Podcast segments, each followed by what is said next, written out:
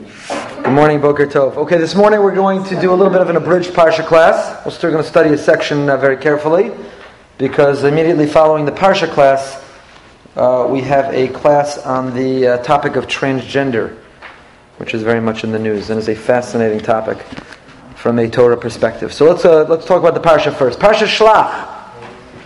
This Shabbos we have the privilege of reading Parsha Shlach. As always, it's too loud. I've never had that complaint before. this Shabbos, we have the privilege of reading Parsha Shlach, and uh, as always, we'll do an overview of the Parsha and then delve into the specific psukim that we want to look at more closely. Parsha Shlach is in the ArtScroll Stone Chumash, page 798, and it begins with Moshe Rabbeinu's command of Shlach L'cha an Hashem v'yasuru sa'aretz, or Hashem's command. Hashem speaks to Moshe and tells him, send men v'yasuru as Eretz Canaan, to investigate the land. Norman Morkowski, who should be well, always complains when people say spy out. It's not English. He didn't send people to spy out the land. That's not proper English. He sent them to investigate the land. And uh, of course, we know that ultimately this mission, this notion of sending individuals in advance in order to investigate the land, uh, ultimately yielded horrific results, results that we continue to suffer from until this very day results that will be observed in a short time on our calendar with Tisha B'Av. Individuals who served in this role were not insignificant men. These were not trite men. These were not very uh, pedestrian men. These were the leaders of the tribes, leaders of the nation. Anashim chashivim, Rashi tells us. There was a lashon chashivos. These were ksherim hayu. These were talmidei chachamim. These were the righteous of the door. These were the gedolei ador who were sent. And one of the questions, we're not going to discuss it at length today, we've discussed it in the past, you can listen online. How could it be that such incredible leaders, wise, scholars, virtuous men, how could they come back and fail so miserably? The Ribono Shalom says, I'm taking you into the land that I've promised you, and I will accompany you to conquer it. And they come back and say, eh, not so sure, not so simple. How is it possible? What was their failure? What was at the root or the core of where they went wrong. We've spoken about that in the past. Moshe davens for Yehoshua before he goes. No Kalev takes a detour and finds strength by going to the grave of our uh, patriarchs in, in, uh, in Hebron. They go on their investigation, they go on their mission, and they come back. And what do they come back and report? They report that we arrived in the land and there are giants. It's a land flowing with milk and honey. But look at the size of this fruit. Look at the size of the people that live there. It's an intimidating land. It's a land that I'm afraid of. It'll be difficult. And of course, how do the people respond? There's national hysteria that entire night.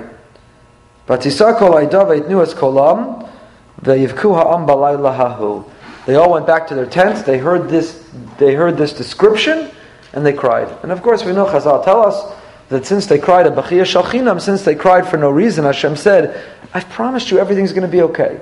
You're making a whole to do, you're crying, you're fearful, you're anxious, you're aborting the whole plan, you're crying for nothing, I'll give you a reason to cry. And what night was that? It was Tisha B'Av night. Kadosh Baruch Hu set in the calendar that Tisha B'Av would be an inauspicious day on our calendar in perpetuity, and so has it been horrific calamities have befallen our people throughout our history, Davka on that day, designated as an inauspicious day, designated as a day of crying. question I have for you is very simple. The Bechia Shachinam is Perak Yudalad, the first pasuk of Perak Yudalad, chapter 14, verse 1. question I have for you is very simple. What did they do so bad? The Meraglim come back. We, they become our arch villains. We suffered 40 years. We wander through the desert. We know them as the villains, the Meraglim, until this very day. Tisha B'Av, when we're hungry and tired and our breath stinks and we're sitting on the floor and our back aches, we're cursing out those Meraglim, that it's still their fault. But I have a simple question. What did the Meraglim do wrong with their report? After all, they came back and they relayed, they described exactly what they had seen. Moshe sent them to go, Lasura Sa'aretz, investigate the land. It's a recognizance mission. Come back and tell us what you see. And they come back and they say, the land is fruitful, the people are strong, they live in fortified cities. Even Kalev and Yeshua said a similar report.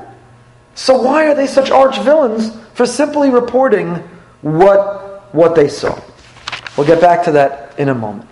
And the people could not be satisfied, they could not be placated, there was national hysteria. Kadosh Baruch Hu responds very strongly.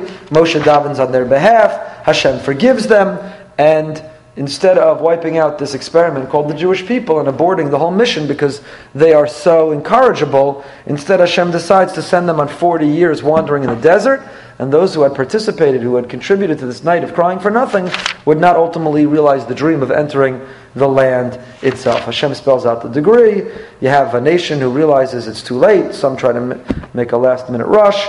And, uh, and then the Torah continues. On page 810, Parsha continues, Parak Tezvav, chapter 15 with the obligation of, we return to Korbanos and the different libations.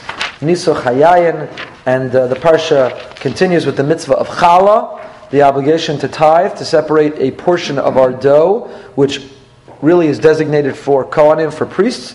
We studied a few weeks ago that since today we can't say with complete confidence that we are uh, sure of the genealogy, the yichus of priests, we no longer give it to Kohanim, but instead we burn the challah. But the dough is not permitted until the challah is taken.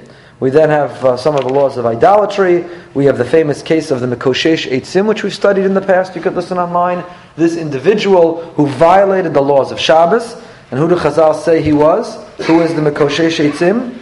The father of uh, it's Tzlafchad, the father of the Beno Tzlafchad. It's Tzlafchad. It's Tzlafchad. And he did it on purpose because he did an Avera Lashma. He was trying to demonstrate the severity of violating Shabbos. Is there a concept of taking one for the team, of doing an Avera Lashma, of doing something wrong for righteous reasons? We've discussed that in the past. And our Parsha ends with the paragraph familiar to us as the third paragraph of Shema, the paragraph that deals with tzitzis, and that's what we're going to look at. It's on page 816, Perak Tezvav, Pasuk Lamed Zayin, chapter 15, verse 37.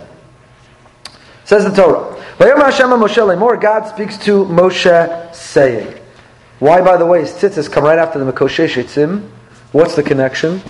A theme that we see in Rashi often is to understand not only the messages from the verses themselves, but the contrast, the juxtaposition, the placement of the different sections in the parsha can yield lessons and messages. So why is Parshas Tzitzis, why are the laws of wearing tzitzis come right after the story of the Mikoshesh Eitzim? Normally Rashi quotes a Chazal, Lama Nismacha. Here it's not Rashi, but rather the Or HaChaim HaKadosh. Look at the Or HaChaim Pasuk Lamed Zayin. Says the Or HaChaim, Vayomer Hashem Moshe, Ta'am Shinoi Parsha Zu She'amar Vayomer, Masha'in Kim B'chol HaTorah Shekulanu Omer, Vayedaber. Here it says, Vayomer Hashem Moshe. Why doesn't it say, right, the whole nature of this class we began was to have a uh, sensitivity to the text. We're not giving highfalutin achrona shedivrei Torah. We're sticking with the mikros gedolos. Our rishonim who were sensitive to the text, who saw grammatical anomalies and redundancies, and were bothered by different usage of words. So here the Or HaChaim says he's not a rishon, Reb Chaim Ben Atar, but here the Or HaChaim is part of the mikros gedolos nonetheless, and he says, why does it say Vayomer Hashem when normally it says Vayedaber Hashem? So he explains. Yizbor al pima amaram. Sha'amru kashira Moshe maisa mikoshesh. Amar lefnei Hashem.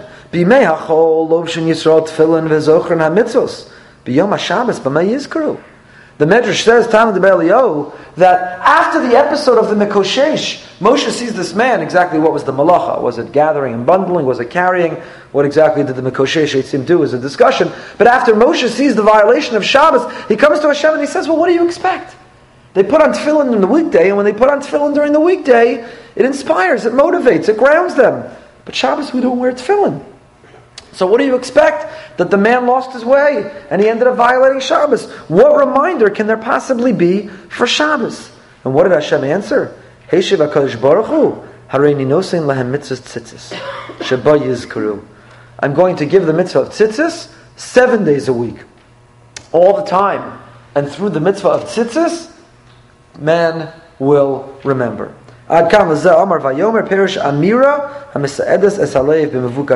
Instead of Vayidaber, which is the speaker initiated, Vayomer sounds like responding. So based on this medrash, Hashem was not initiating a mitzvah of tzitzis out of nowhere. Hashem was responding to Moshe's argument. Look what happened with the Mikoshesh Eitzim. What do you expect? They wear tefillin during the week. You don't wear tefillin on Shabbos. So they came. To, he came to this avera. Hashem's response is Vayomer Hashem, not to worry. I've got a reminder, a string to tie around, not the finger, but his garment, and we will be able to remember throughout the week. That is the Or HaChaim HaKadosh. Continue. Speak to the Jewish people and say to them, V'yasu lahem tzitzis al kanfei vigdehem ledorosam, v'nasnu al tzitzis hakanaf pesil techelis. Speak to the children of Israel and say to them, they should make tzitzis on the corners of their clothing throughout their generations. Place on the tzitzis of each corner a thread of turquoise. A thread of turquoise on each corner. By the way, halachically, it says v'asulam tzitzis al kanfei vigdehem. Where do the tzitzis belong? If you have your four-cornered garment, the tzitzis should not dangle from the bottom. This is quoted by the Shulchan Aruch and explained by the Mishnah Brura. Al kanaf. Kanaf is the corner. How can you have strings hanging on a corner? It doesn't say strings hang from the corner. It says the strings hang on the corner. So if this is a corner, if the strings were to hang down, they'd be hanging from the corner. In order to have the strings hang on the corner, they're supposed to hang off the side. So one should be careful, both with the talis katan and talis gadol, both with the tzitzis you wear under your shirt and with the talis you wear during davening, that the strings are adjusted, that they're hanging off the side not hanging straight down. That's a halacha based on the pasuk al kanaf. The tzitzis are supposed to be on the corner, on the corner. And what is the purpose of these tzitzis? Why are we instructed to tie a string?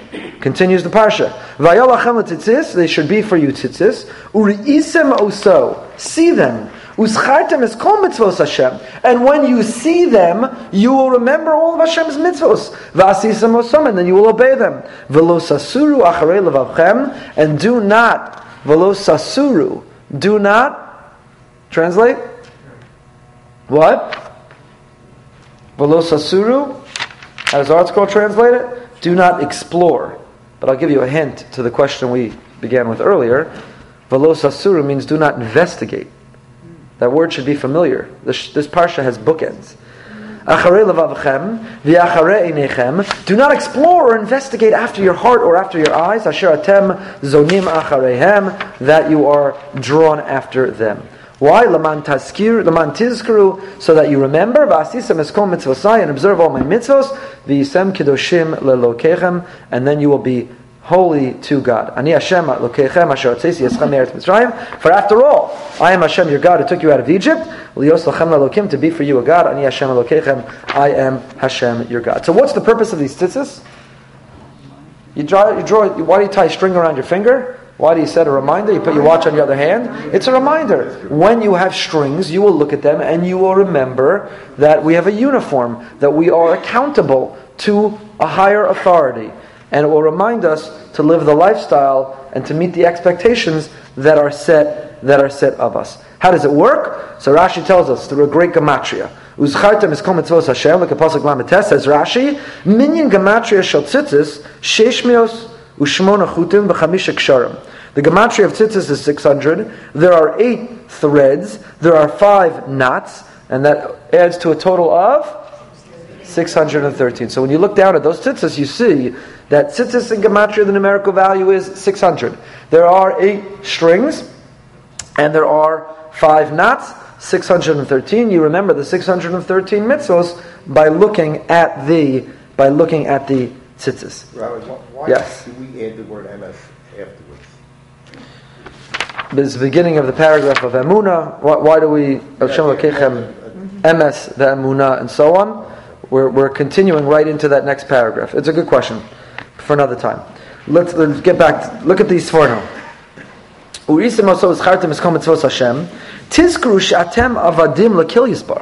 What are you supposed to remember? From Rashi, it sounds like what the tzitzis are there to remind you. They're a catalyst to remind you of what to do, of the mitzvahs, of your obligations. According to the Sforno, the tzitzis serve to remind you that you are not independent, you're not the boss of your own life, you don't live your own world, that we are responsible and accountable. We are avadim lakel yisbarach. We are servants of the Almighty. We have accepted His commandments with an oath. We stood in Har Sinai and we made a promise. We're part of a covenantal community. We are bound by a constitution, by laws.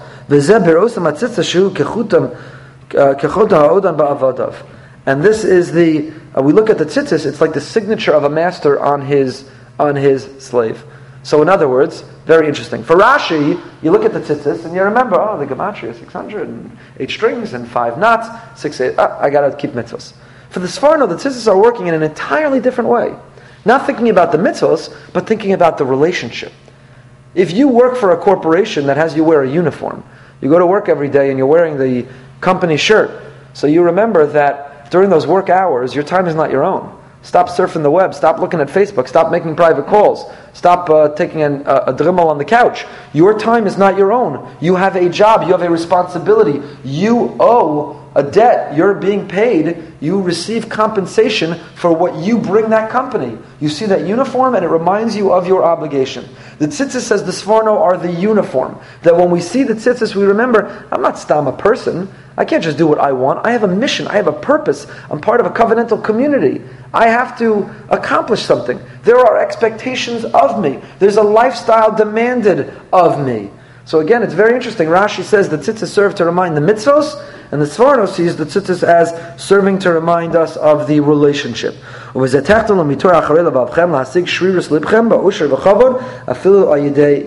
you wear that uniform, you remember not to pursue your eyes and your heart. Really, you know, you go to work, so right now you feel like uh, going for a walk. Right now you feel like taking a nap on the couch. Right now you feel like going to play golf, but you realize you can't. I have a job. I'm going to lose my job. I'm paid, I'm compensated, I'm rewarded because I have certain obligations. So you wear the tzitzis, you realize I have a mission in this world. It's not about what I want right now. It's about how am I mo- best fulfilling my purpose in having been in having been created. So that is the opinion of the of the Sforno. How does it work? This notion of following your heart. How does this notion of following your heart? So back to Rashi. Rashi already creates the connection for us. Isn't it incredible? The book ends to this parsha. Most people don't notice.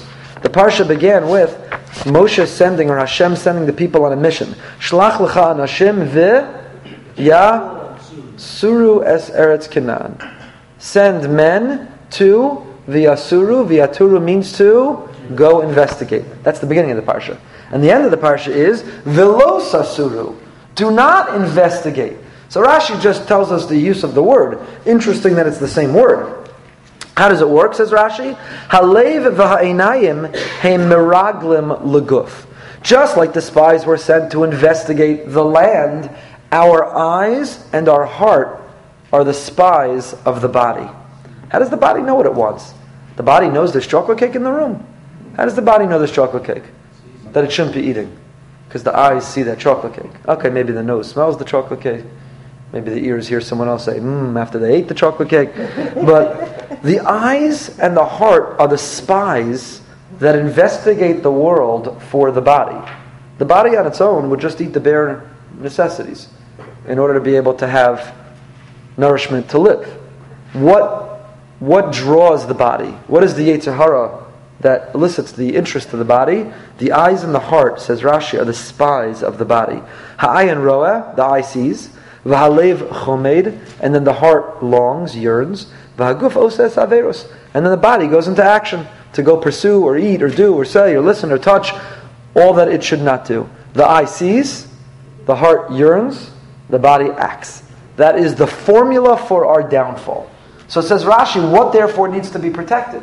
If the eye sees and the heart longs and the body then acts, how do we avoid the self destructive behavior? How do we avoid what we shouldn't say, listen to, touch, eat, want, and so on?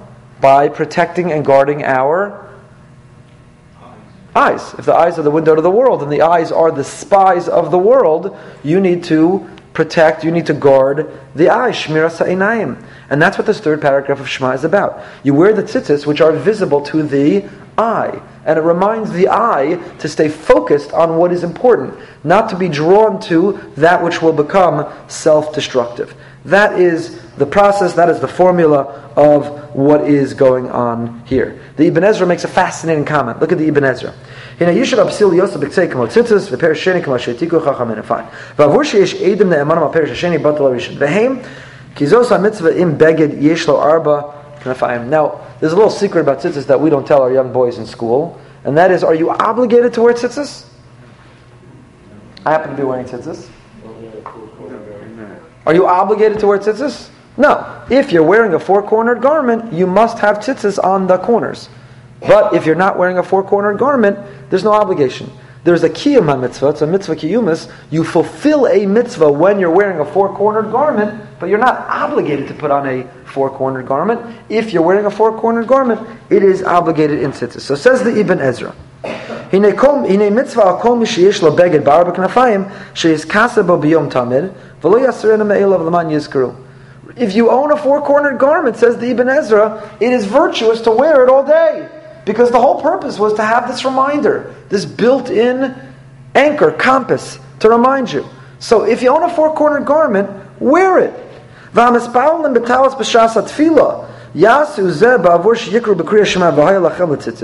Why do we have the custom, German Jews, Yekas, already from the time of bar mitzvah, maybe even younger, Sfardim from a time of being very young, but all other Ashkenazim only from the time of being married. Why do we wear a talis gadol? Why do we wear a talis when we daven?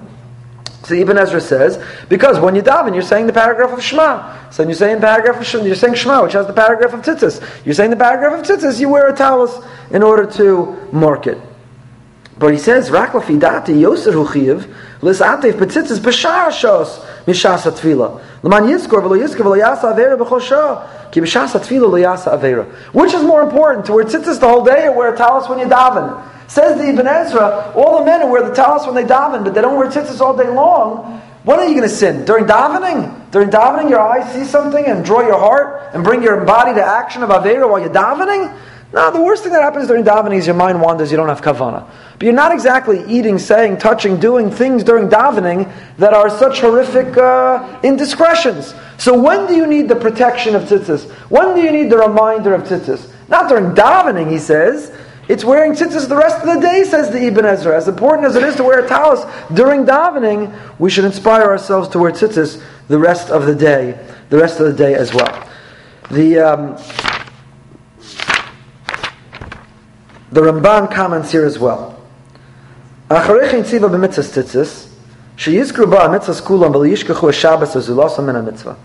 tzitzis and don't forget Shabbos. I think the Ramban is also alluding to why does the parsha of tzitzis appear here after the story of the Mikoshesh Eitzim, the violation of Shabbos. The Tama zichron sheyeh b'tzitzis l'chol mitzvos, because of Rashi, b'nei aminyan shal tzitzis b'gematria. He quotes Rashi, how does tzitzis work? Uh, gematria of 600 plus the 8 strings plus the 5 knots, 613, boom, you're never going to do an Avera.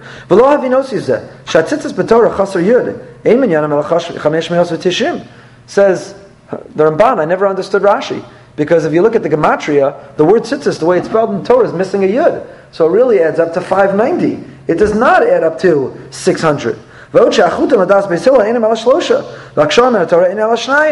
And according to Beis it's three strings, not eight.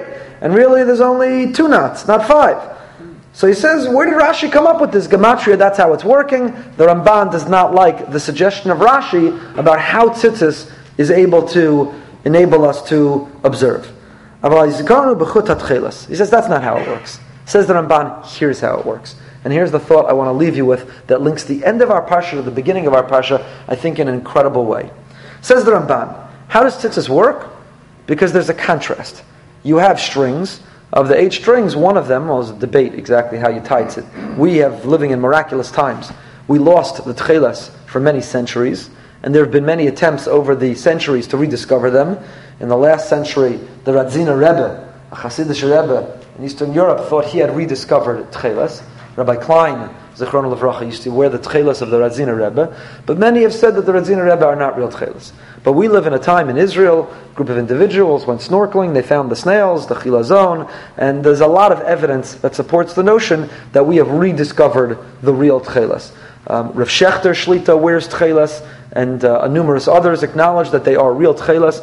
Rav Shlomo Zalman Auerbach, it was uh, said of him that he believed these were the real tchelas. When he was asked why he didn't wear them, I don't know if this story is true, I was told, his answer was that when the Radziner Rebbe put chelas on his talis and said he was discovered, they locked him out of the community mikvah.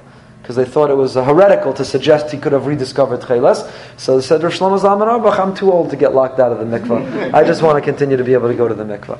So um, we, we arguably have the real Cheles again today, that turquoise color, which the Torah tells us that it's the contrast of the turquoise to the white, which should inspire us. How does that work? What's the mechanism? So the Ramban quotes, Sharom is mida akolas hakoshi b'chol v'yitcheles hakol. V'lachein amar. ולכן אמר, וזכרתם אס קול, שהיא מצווה השם, וזהו שאמרו, מפני שהתחילס דומה לים. That color turquoise of that one string of tchelas is reminiscent of the color of the sea. The yam doma l'rakia. And the color of the sea is reminiscent of the heavens. V'rakia doma l'kisei hakavod. And you start to think about the heavens, you're going to be drawn to the throne of glory, you're going to think about the Almighty.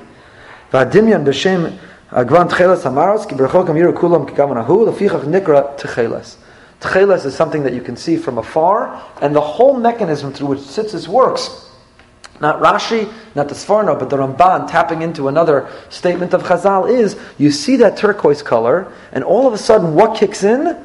Your imagination. Ah, oh, the turquoise, that reminds me of the sea. That reminds me of the heavens. Ah, Oh, this Hashem. I didn't create this world. I'm not independent, but there's someone to whom I owe my life. And there are expectations of the lifestyle I'm going to live. For the Ramban, tzitzis works, tzitzis perpetually elicits our imagination, and we are drawn to think about HaKadosh Baruch Hu. It's nothing about the tzitzis proper. It's not the knots and the strings and the gematria. It's not the uniform of wearing the tzitzis. It's the imagination that the tzitzis, that the tzitzis draws from. And I would like to humbly suggest to you that it's not a coincidence, the beginning of the Parsha, when Moshe sends them, it says, he sends them Asur to Eretz Canaan, and it says, Uri'isem es ha'aretz mahi. Moshe says, I want you to Uri'isem es ha'aretz. What does Uri'isem mean? I want you to see the land. We classically translate Uri'isem as to see the land.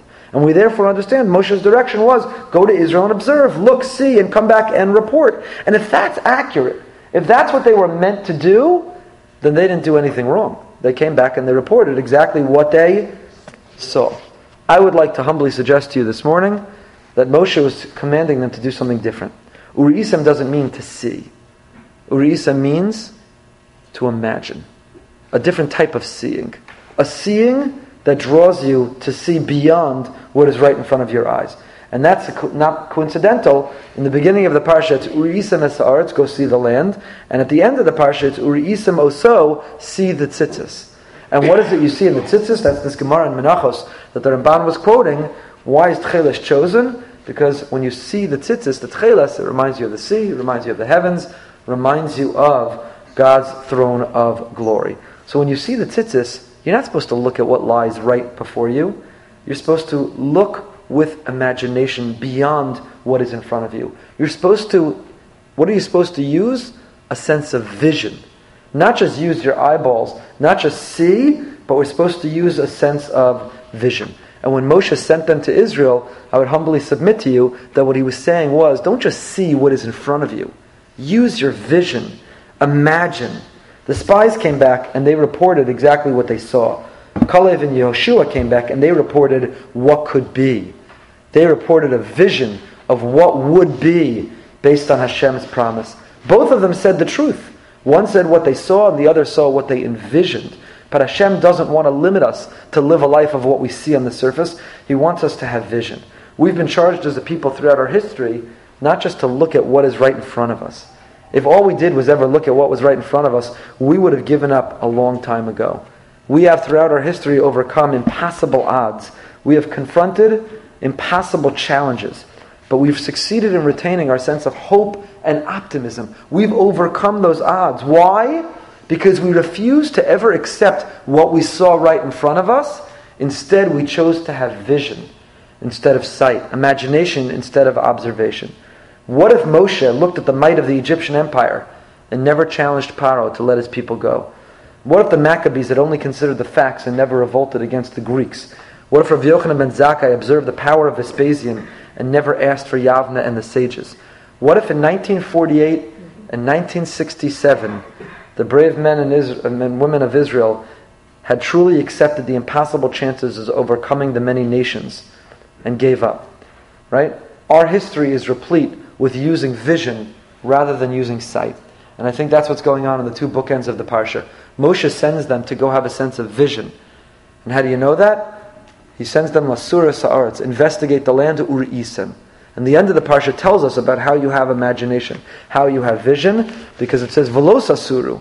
Don't follow after, don't investigate.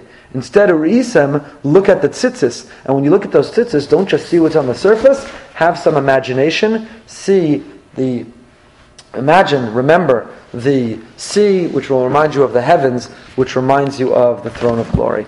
Now you may wonder, why don't women wear tzitzis? That's all well and good. Everything I just described is lovely. So I'll tell you what you will consider apologetics and platitudes, but I believe it's true. The Torah is saying it's true. Is that men are much more likely and susceptible, more vulnerable to forget, to lose their anchor, to forget their way, to not be spiritually anchored. They need the reminders. They need the reminders of time bound mitzvahs. Men need to be told, did you daven shachris yet? Did you get mincha in? Maariv? You lose track of time. You lose track of, of values. It's much, men are more vulnerable to be flighty and to lose track and need those visceral reminders in order to keep them rooted.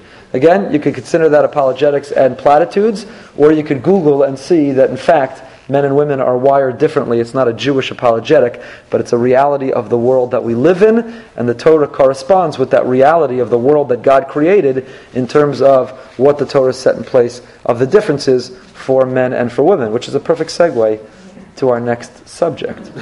So yes, we're going to end. Quick question. Yeah. I, I, I don't know if this is true or not, but there are some people who say that men, you do not have to wear tzitzis at night.